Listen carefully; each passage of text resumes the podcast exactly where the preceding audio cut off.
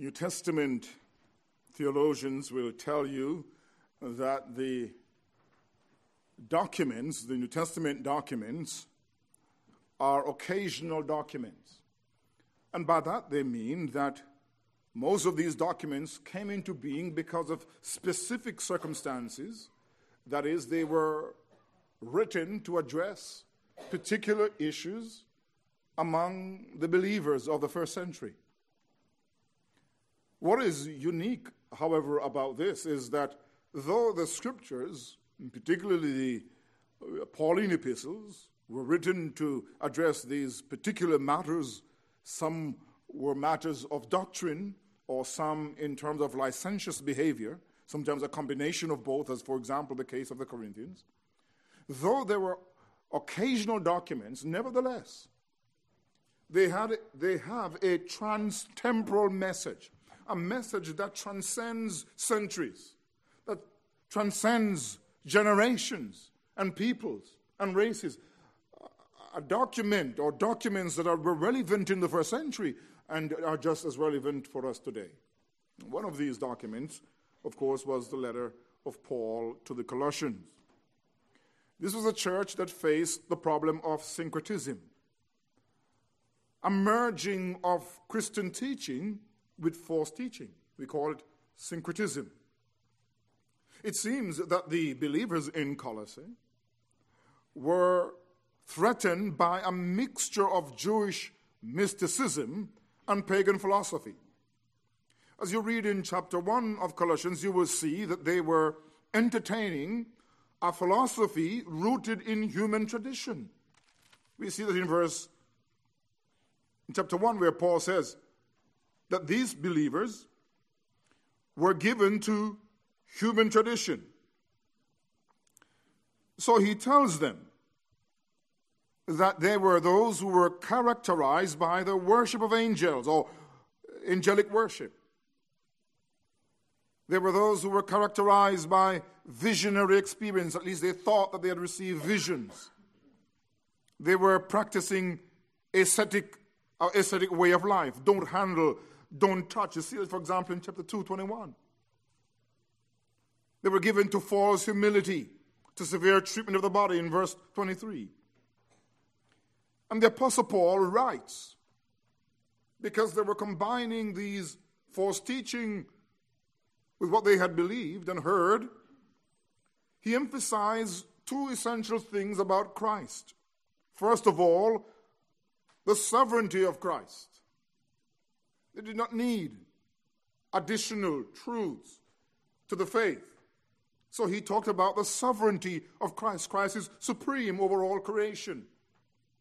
And then he spoke about the sufficiency of Christ, that in him all fullness resides.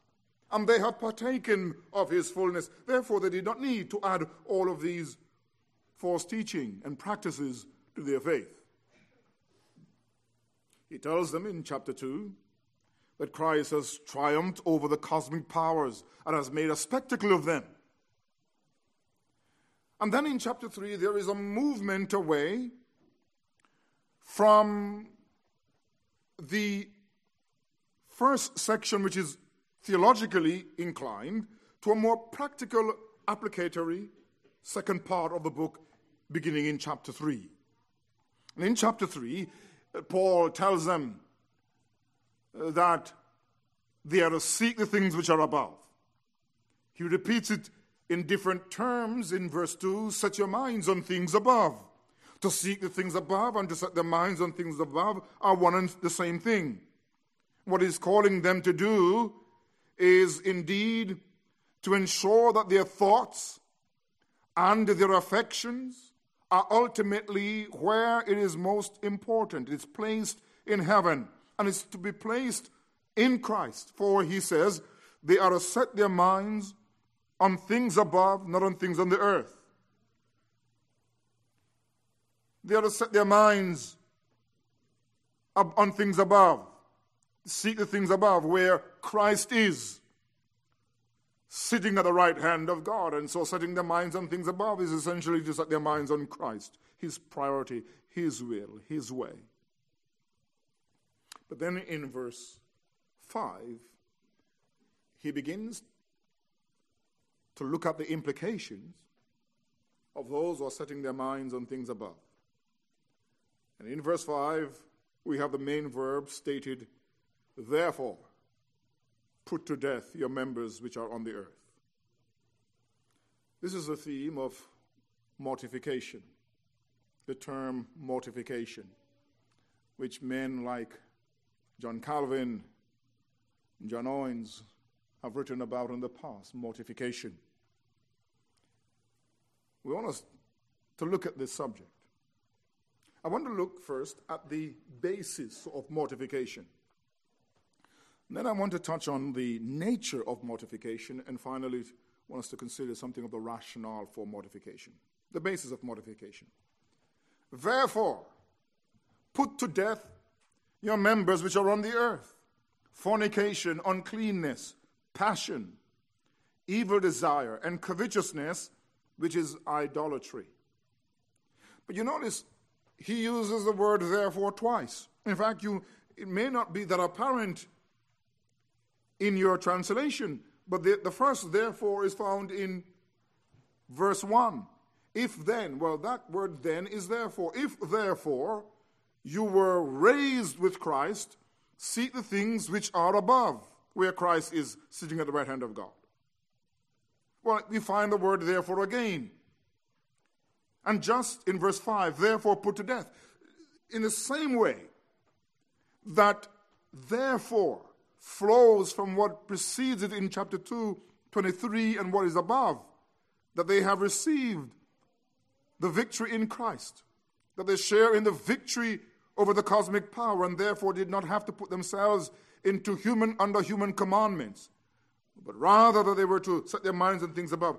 In the same way, therefore, in verse 1 is reflecting upon what has preceded it. In verse 5, therefore, is an illation, an inference drawn from what precedes in verses 1 to 4. And what the reason for him to say, therefore, put to death your members which are on the earth. The reason he says that, it is precisely because of their union with Christ. Paul has described the believers' union with Christ in the command to set their minds on things above. First of all, he says in this passage in verse 3 For you died. But we must read you died as you died with Christ. Believers are united to Christ in his death. And so we find the same thing in verse 20 of chapter 2, where he says, Therefore, if you died with Christ, you see, our Lord's death on the cross was our death because we were united in Him or with Him. Therefore, if you died with Christ on the basic principles of the world, why, as though living in the world, do you subject yourself to the, regula- to the regulations? Do not touch, do not taste, do not handle. Believers are united to Christ in his death. And Paul in Romans chapter 6 makes that very clear that we died with him. And in a sense, we died objectively with Christ when he died on the cross. His death was our death. We died with him subjectively when we were converted. There was a death, a separation from the life of sin. But believers share with Christ in his death. They're united to him, they're in him. You know, this Paul uses the language of union with Christ. In verse 1, he says, If you then were raised with Christ. With Christ. Union with Christ. Not only did believers die with Christ, but believers have been raised with Him. If then you were raised with Christ, He's not suggesting that He doubts it. He's saying, in other words, since you have been raised with Christ, you've died with Him, you've been raised with Him, seek those things which are above. See, the believer is united to Christ. Right now, we have language that Paul uses in that twin epistle of Ephesians. For in Ephesians chapter 2, verse 6, Paul could say, Even when we were dead in trespasses, God made us alive together with Christ. By grace you have been saved and raised up together. and has made us to sit in the heavenly places. You see, he talks about their death with Christ, their resurrection with Christ.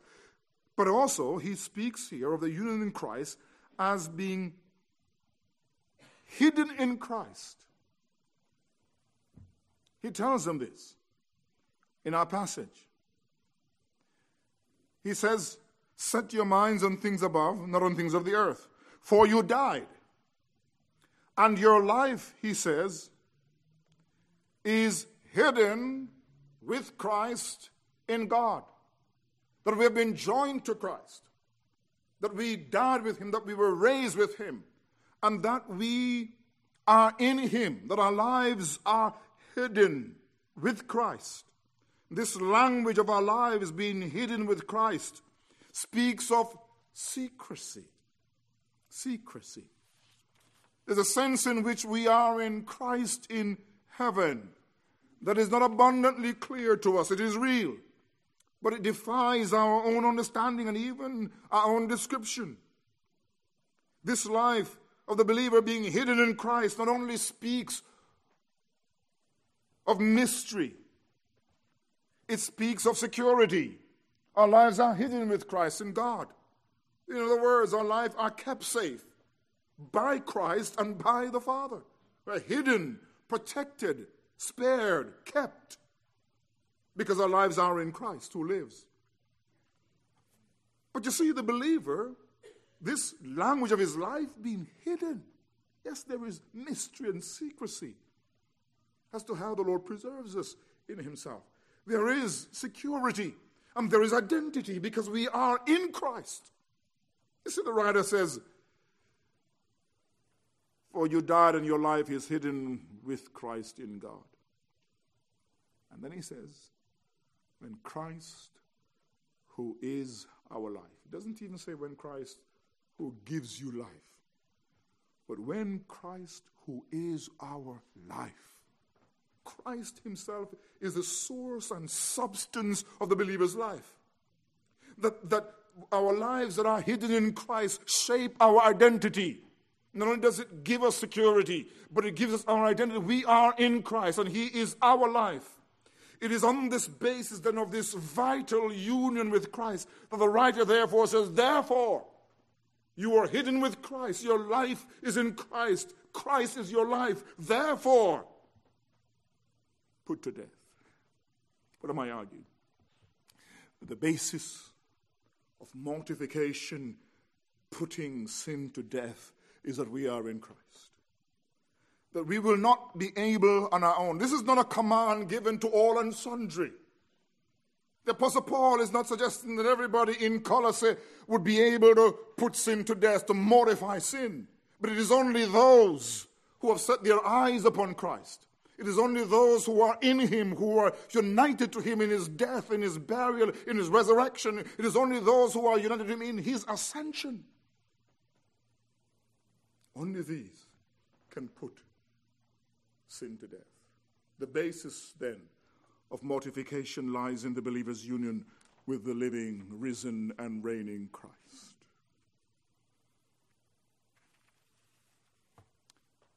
But the nature of mortification, as we consider the text further, is radical, specific, and comprehensive. Therefore, put to death your members which are on the earth fornication, uncleanness, passion, and evil desires, and covetousness, which is idolatry. What is mortification? What is mortification? What does it mean to mortify? It simply means to put to death.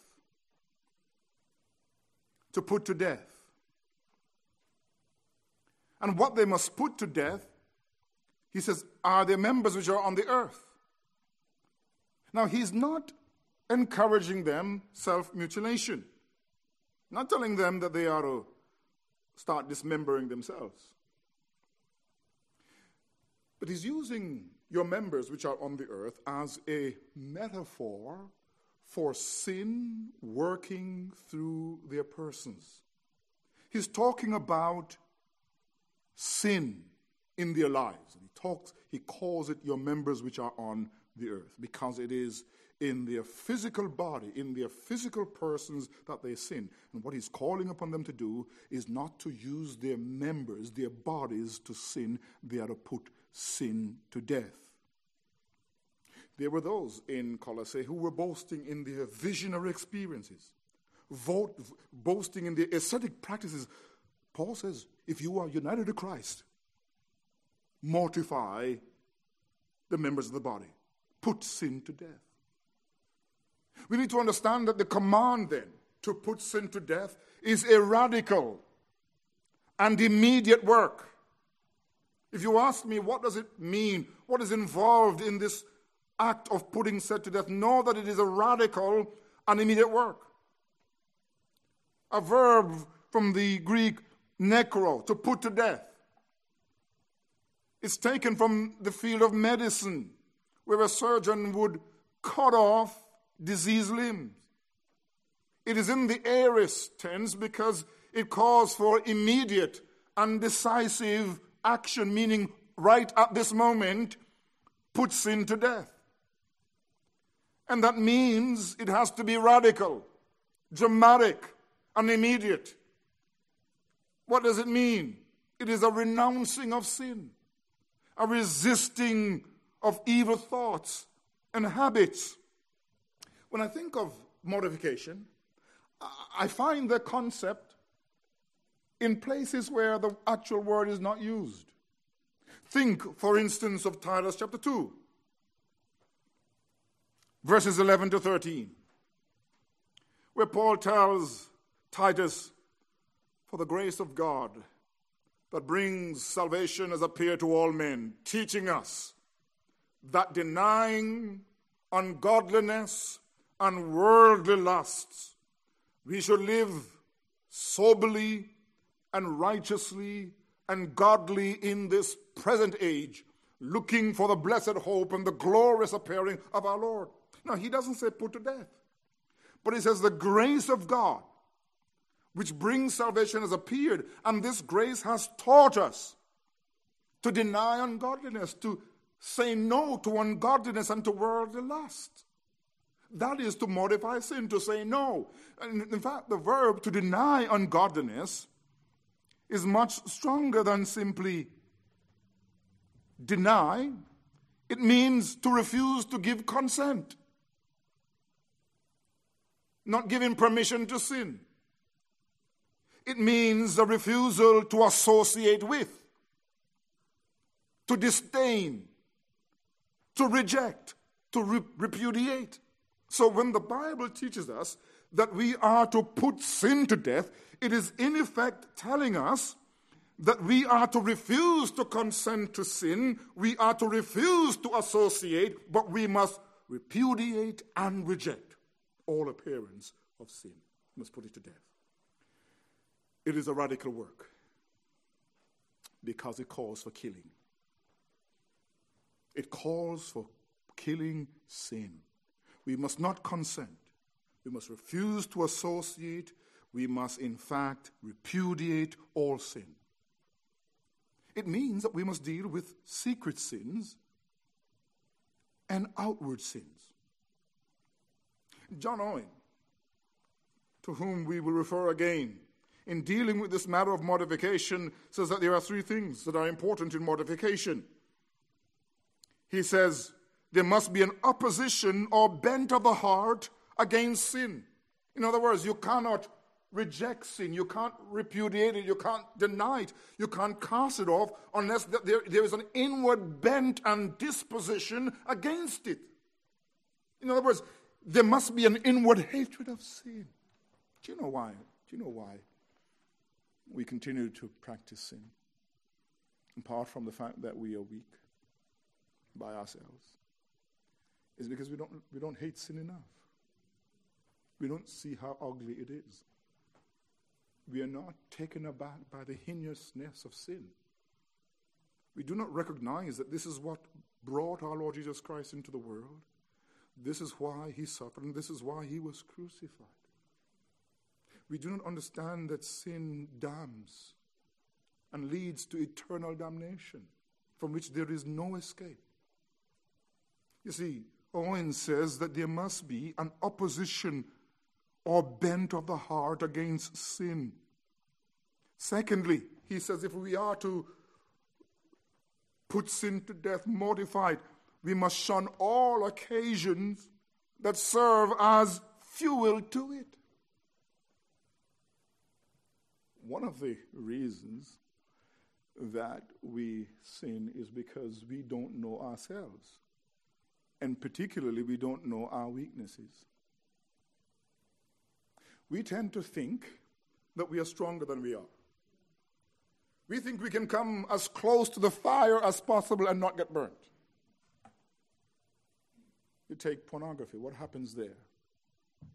It's the notion I take one little look, no, not a big thing. I can deal with it. And then you're hooked and dragged in. You nibble at the edge and you swallow the whole monster. this is Owen who says, He who dallies with sin will dare to sin. In other words, if you play with it a little, you will eventually dare to sin.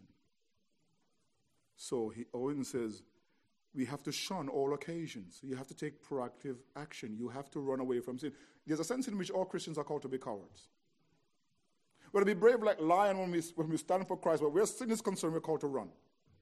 No, but the Lord never tells us to go, right, and, and haggle with sin and debate sin and discuss it and so on and have doc, you know, you know, great treatises written about it and so on.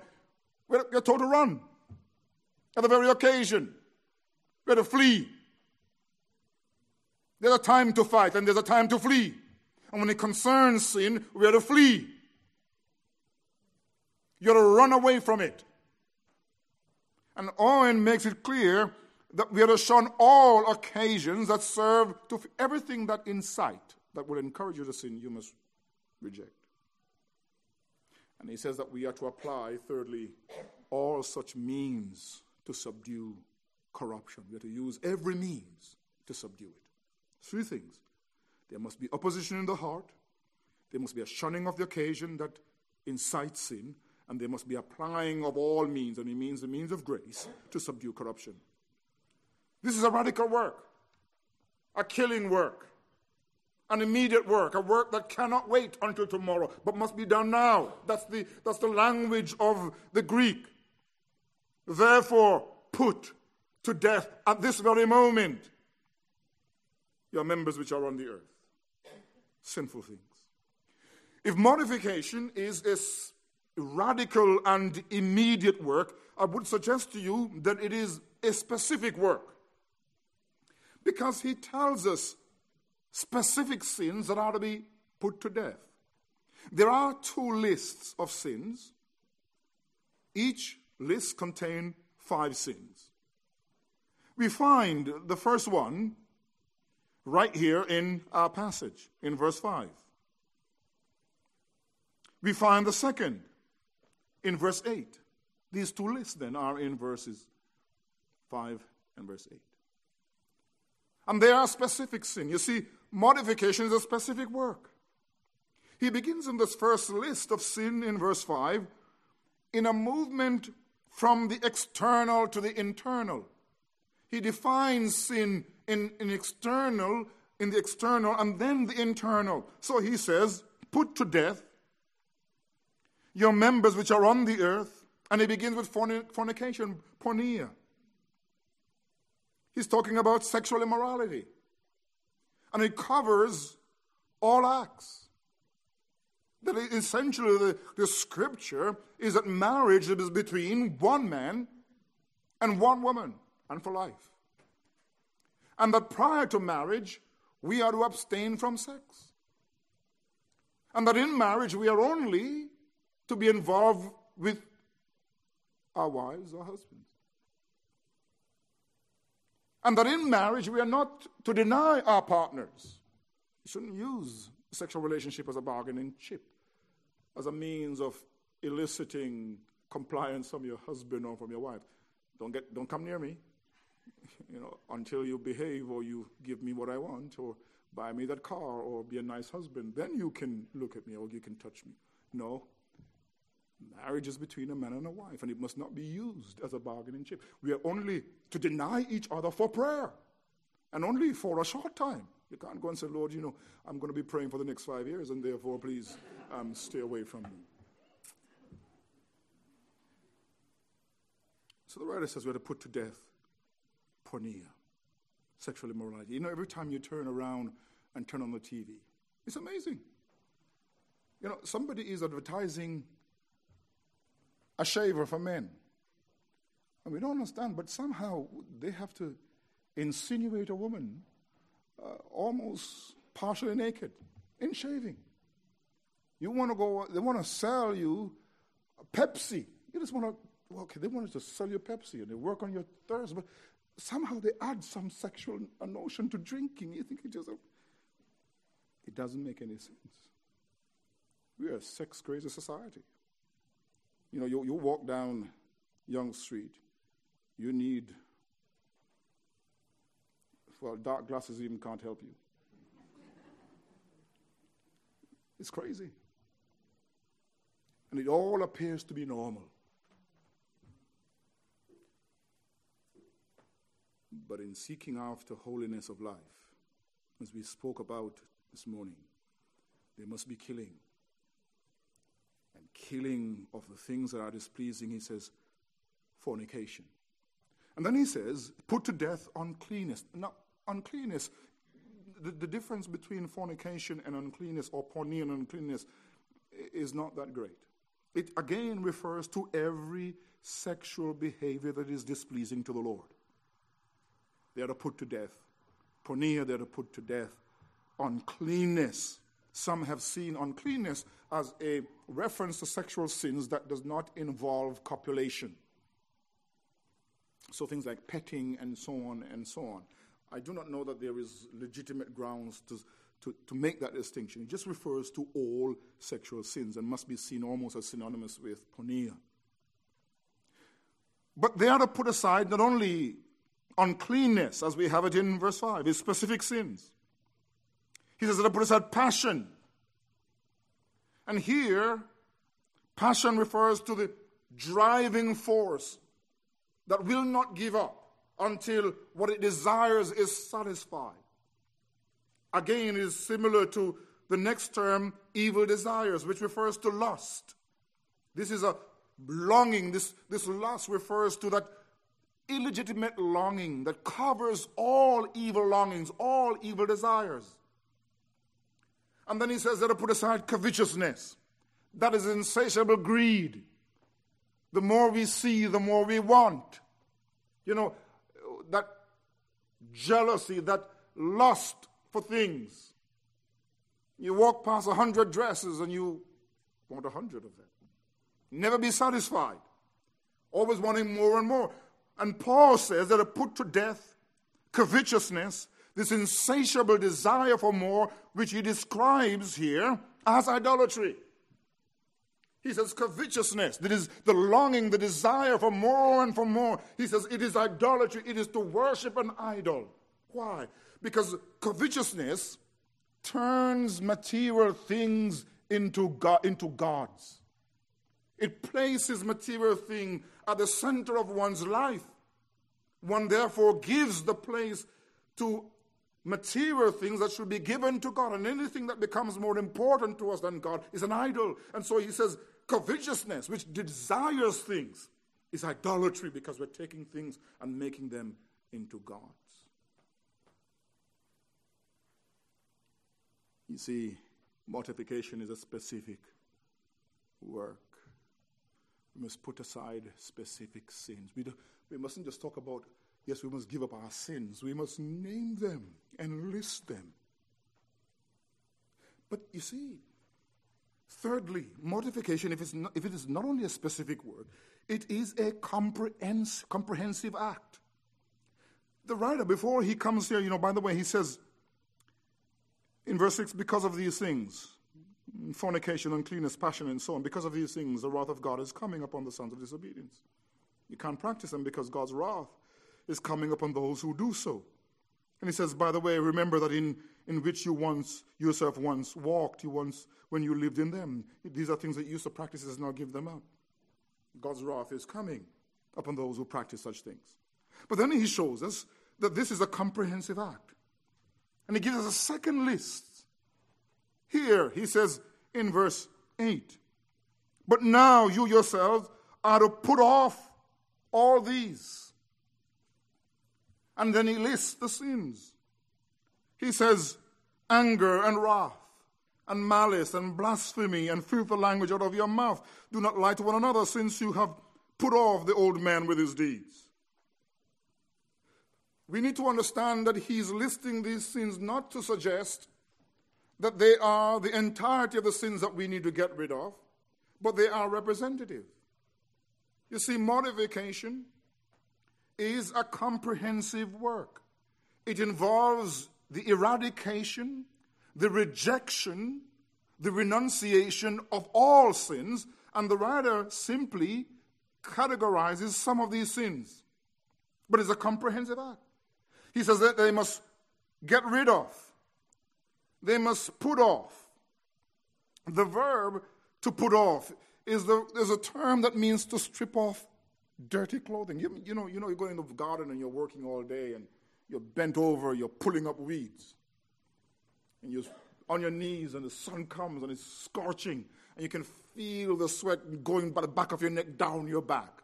And after a while, your, your, your blouse or your shirt is soaked and sticking to your, your, your skin. And then you go inside and you, you got to bend over. The thing is so much sticking to you, you got to bend over to tear it off. It, wow, it's nasty.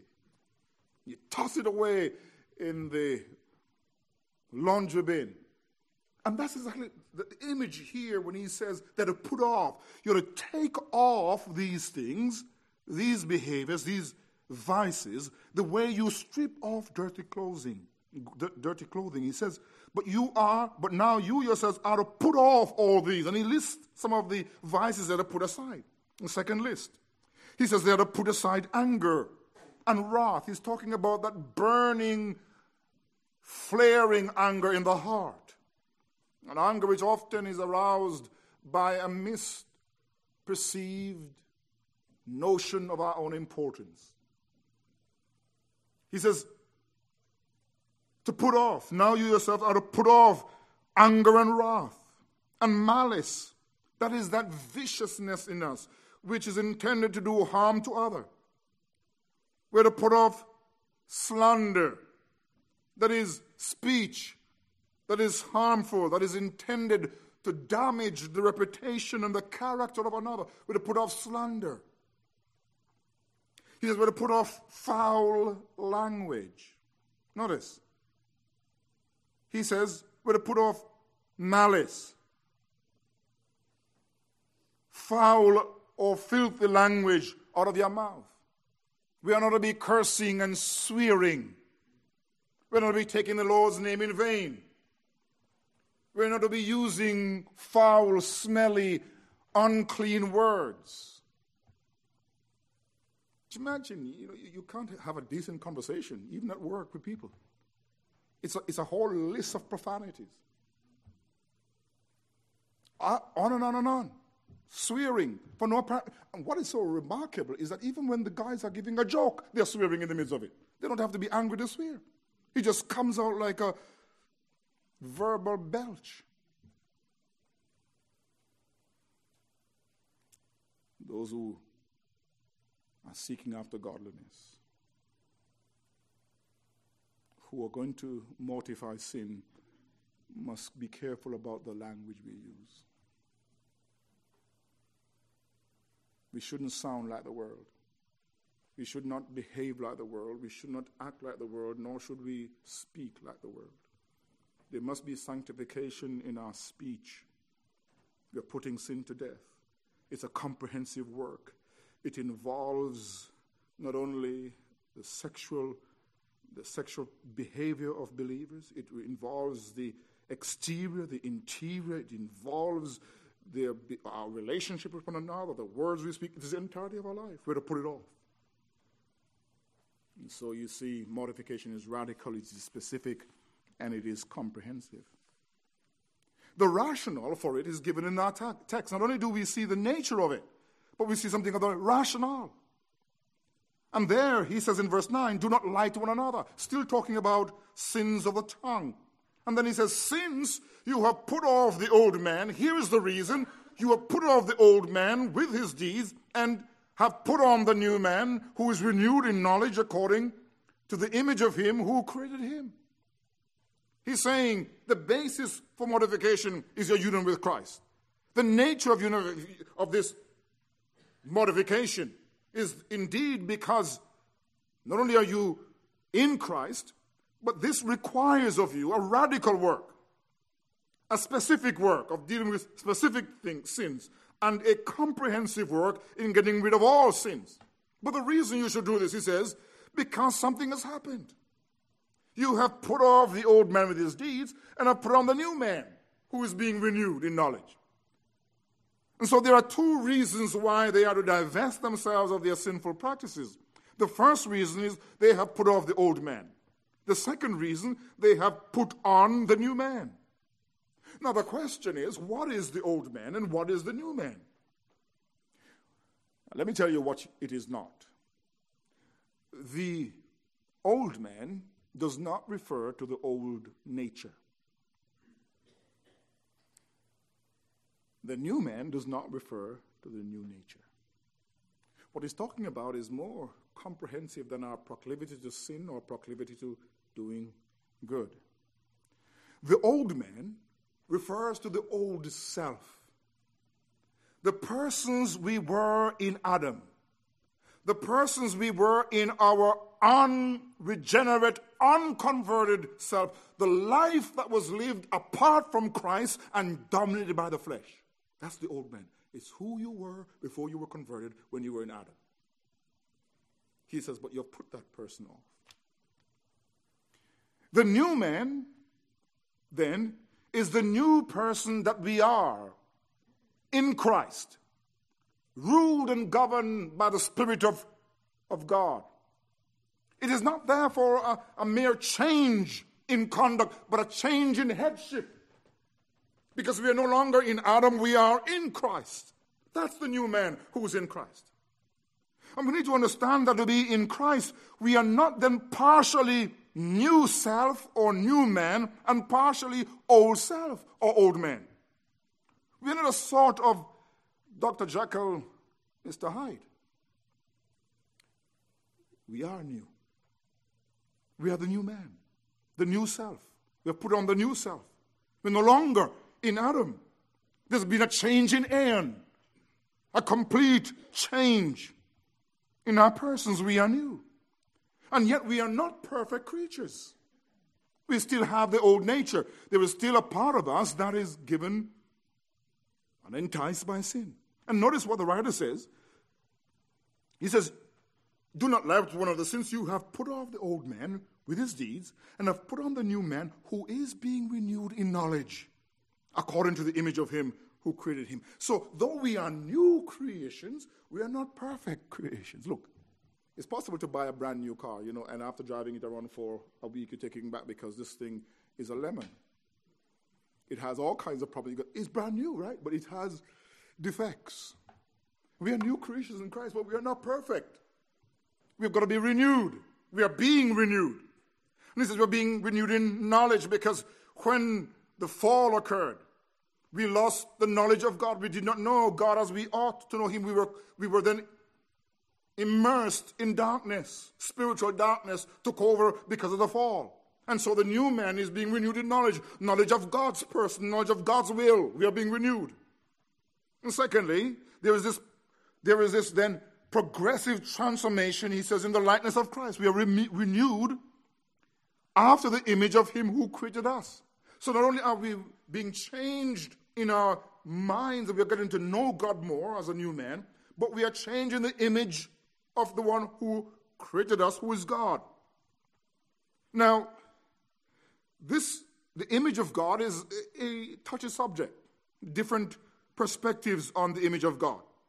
And I would agree that the image of God in man refers to man's exercise of rule over creation as vice regents under God. In other words, we are God's image bearers because, like God, we have been given the task to rule over creation as God rules. We are not God's, but we are His representatives ruling over creation. So we are in His image. We are exercising the image of God in a functional sense because we are ruling over creation. But that does not mean because we can see the image of God in, functional, in a functional sense that we are to forget that the image of God does have a moral component. I know this is denied by, by many, in, in, at least in Old Testament and even New Testament theology, but I would suggest to you that we bear the image of God not only in a functional, but also in a moral sense. And one of the reasons for saying that is because of what we read in Ephesians 4.24. He says, and that you put on the new man, which was created according to God in true righteousness and holiness. The new persons that we are are being made in the image of God in true righteousness and holiness. So the image of God does bear a moral component. We are to be like God. And notice, if, if, if that is not sufficient, in Romans 8 20, 29, Paul says, For whom he foreknew, that is God, he also predestined to be conformed to the image of his Son, that he might be the firstborn among many brethren. We are to be like Christ. The whole teaching on the fruit of the Spirit in Galatians 5 is to imitate the character of Christ, to bear the character of Christ. We are not, God's purpose is not to make us like Christ so we should just merely rule over creation, but that we shall morally resemble, that we should show his and display his nature. And what Paul is saying, therefore, is that they are to put aside sin, tear it off, and strip it away. Why? Because they've put off the old man, the persons they were in Adam. They've put on the new man in Christ. They're new creations in Christ. And they are being changed in knowledge. And they're being changed into the image of Christ. And that is the purpose of God. And he makes it clear that this new man who was being changed in the image of Christ cannot be distinguished from other believers on the basis of race and status and gender. He says, Where there is neither Greek nor Jew, circumcised nor uncircumcised, barbarian or Scythian, slave or nor free, but Christ is all and in all. Christ is everything to everyone. What is he saying? He's saying, In Christ, as new persons, we are united. It is not impossible to make a distinction between one Christian and another. But these distinctions are artificial, they are not real. Because in Christ there is no superiority, there is no greater or lesser. The Jews are not better than the Greeks. The circumcised are not greater than the uncircumcised. The barbarians not greater than the Scythians. The slaves not greater than the free, and so on. All are one in Christ. And so, what is he saying? He's saying that the reason that we are to live out this life, we are to put to death the old man, it is precisely because we are new creations in Christ. We have put off the old man, we have put on the new, and we are being renewed. And all of us who are being renewed are one in the Lord Jesus Christ. Mortification, putting to death, is most difficult and it is painful. But it is a necessary work. We live so long in this world that our sins cling to us. We even make room for them we excuse them, we overlook them, we downplay them. But here the writer says, you're to put sins to death. It's a most difficult and painful work. It's a radical work, but it is a necessary work. We are to repudiate every sin. We are to turn from every sin. It is John Owen, and I'm, I apologize for, call, for quoting him again, but he says, Be killing sin, or sin will be killing you. It's either you kill sin or sin kills you, but somebody's going to die. Be killing sin, or sin will be killing you. You must, as you attempt to mortify, to put to death the sins that are in our lives. Remember that our lives are hidden with Christ. That we have known something of the safety and the security that we identify with, that we are in Him. That it is because we are united to the crucified and risen Christ. It is because Christ has come into the world and died for us and has made us His own so that we are wrapped up in Him so that we are secure in Him. It is because we have tasted of His goodness. It is because we are identified with Him that we should hate sin and love our Savior. We must, by the grace of God, put sin to death because of Christ. He's the lover of our souls, and we would do nothing to displease Him. How, how can we live in sin day in and day out and displease the Savior who loved us and died for us? We are in Him and we're to flee from every sin because of Christ, because He has loved us and joined Himself to us. And this, this act of killing sin requires certain things. First of all, it requires self denial. We must deny ourselves. It is John Calvin who says, in dealing with sin, in renouncing sin, he says we must put off ourselves. That's an interesting description. We must put off ourselves. We mustn't be who we were in our sins. He says we must depart from inborn dispositions to renounce sin. We see something of the language of this in Romans 6 6 to 11, knowing this, that our old man was crucified with him, that the body of sin might be done away with, and that we should no longer be slave of sin. For he who has died has been freed from sin. Now, if we died with Christ, we believe that also we shall live with him knowing that Christ has been raised from the dead, dies no more. Death no longer has dominion over him. For the death he died, he died of sins once for all. But the life he lives, he lives to God. Likewise, you also reckon yourself to be dead indeed to sin, but alive to God in Christ Jesus our Lord. We're to say no to sin, we're to mortify. It requires self denial. We are to reckon, to consider ourselves as dead to sin, as those who have died to sin. That we're no longer under the power and the captivity of sin. But we must, as we practice self denial, saying no, not giving in to every impulse that crosses our mind, we must mortify the flesh put to death the sins of the body in the work of the Spirit, through the Spirit. Notice what Paul says to the Romans. He says, If you live according to the flesh, you will die. But if by the Spirit you put to death the deeds of the body, you will live.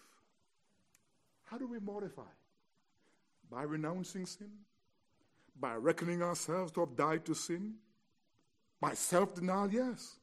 But Paul says, if you live according to the flesh, you will die. But if the, by the Spirit you put to death the deeds of the body, you will live. It is by the Spirit, by the help and the assistance and the power that the Spirit gives that we put to death our sinful habits and practices. Only by the Spirit. Again, the great theologian John Owens on mortification says this.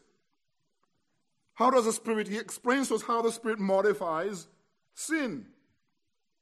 He says the way the Holy Spirit goes about killing off sin in us is first of all by causing our hearts to abound in the graces or in the grace of God. In other words, he promotes grace. Uh, what Owen means by that is the fruit of the Spirit. So the way the Holy Spirit goes about killing sin eh, is that he doesn't start with a negative work, but he starts with a positive work. In other words, he starts causing grace, the fruit of the Spirit to grow in you. Do you know, there are some weeds in Ontario that it doesn't seem to, it doesn't matter what you do, they seem to be always there. And every year you go out and you kill them, and the next year, what do they take over the whole place? Sometimes they look beautiful, but they're weeds and you've got to kill them. Now, you, now you're not allowed to use chemicals to spray your lawns anymore, right? So the work is even more difficult. But what, how, do, how do the experts tell you to kill these weeds? They don't necessarily tell you all you can do is plucking them. They tell you just go on your knees and dig them out, go down to the root, dig them all out, and so on. But I tell you that there is also another method of killing weeds. Overseed your garden. Plant a lot of good grass. Just seed the whole thing and water it. And what happens is that the grass starts growing thick and chokes. Chokes the weed. They can't grow. They can't get sunlight. They can't grow. You overseed. So the Spirit of God overseeds our heart. He starts causing grace and the fruit of the Spirit to pop up all over our lives and reduces the space for sin to take root. He causes grace to abound and the fruit of the Spirit to abound in our hearts, contrary to the flesh. Secondly, he says the Spirit of God works effectively, physically and effectively on the very root of sin. In other words, not only does the Spirit of God cause grace to abound in our hearts and the fruit of the Spirit to grow, he actually gets to work at the root of sin. Starts weakening it, starts uprooting it, starts destroying it. And he says a third way the Spirit of God kills sin in the heart is by bringing the cross to the heart. Because Owens believed that there is sin killing power in the cross. He believes that the Spirit of God brings Christ and brings the cross to our hearts. And it is in the cross that real power is released to put sin to death. Because when we see the greatness of the love of the Savior, we are moved to love and to serve he brings the cross with sin killing power to the heart. My dear friends, let's not spare sin. Let, let's give sin no ground. Let's take a hard and profound and deep look at our hearts. And let's pursue sin in every crevice and every corner where it hides. Let's be brutally honest with ourselves. Let's be frank. Let's ask the Spirit of God to do a diagnosis, to show us where we are sinful, where we are weak.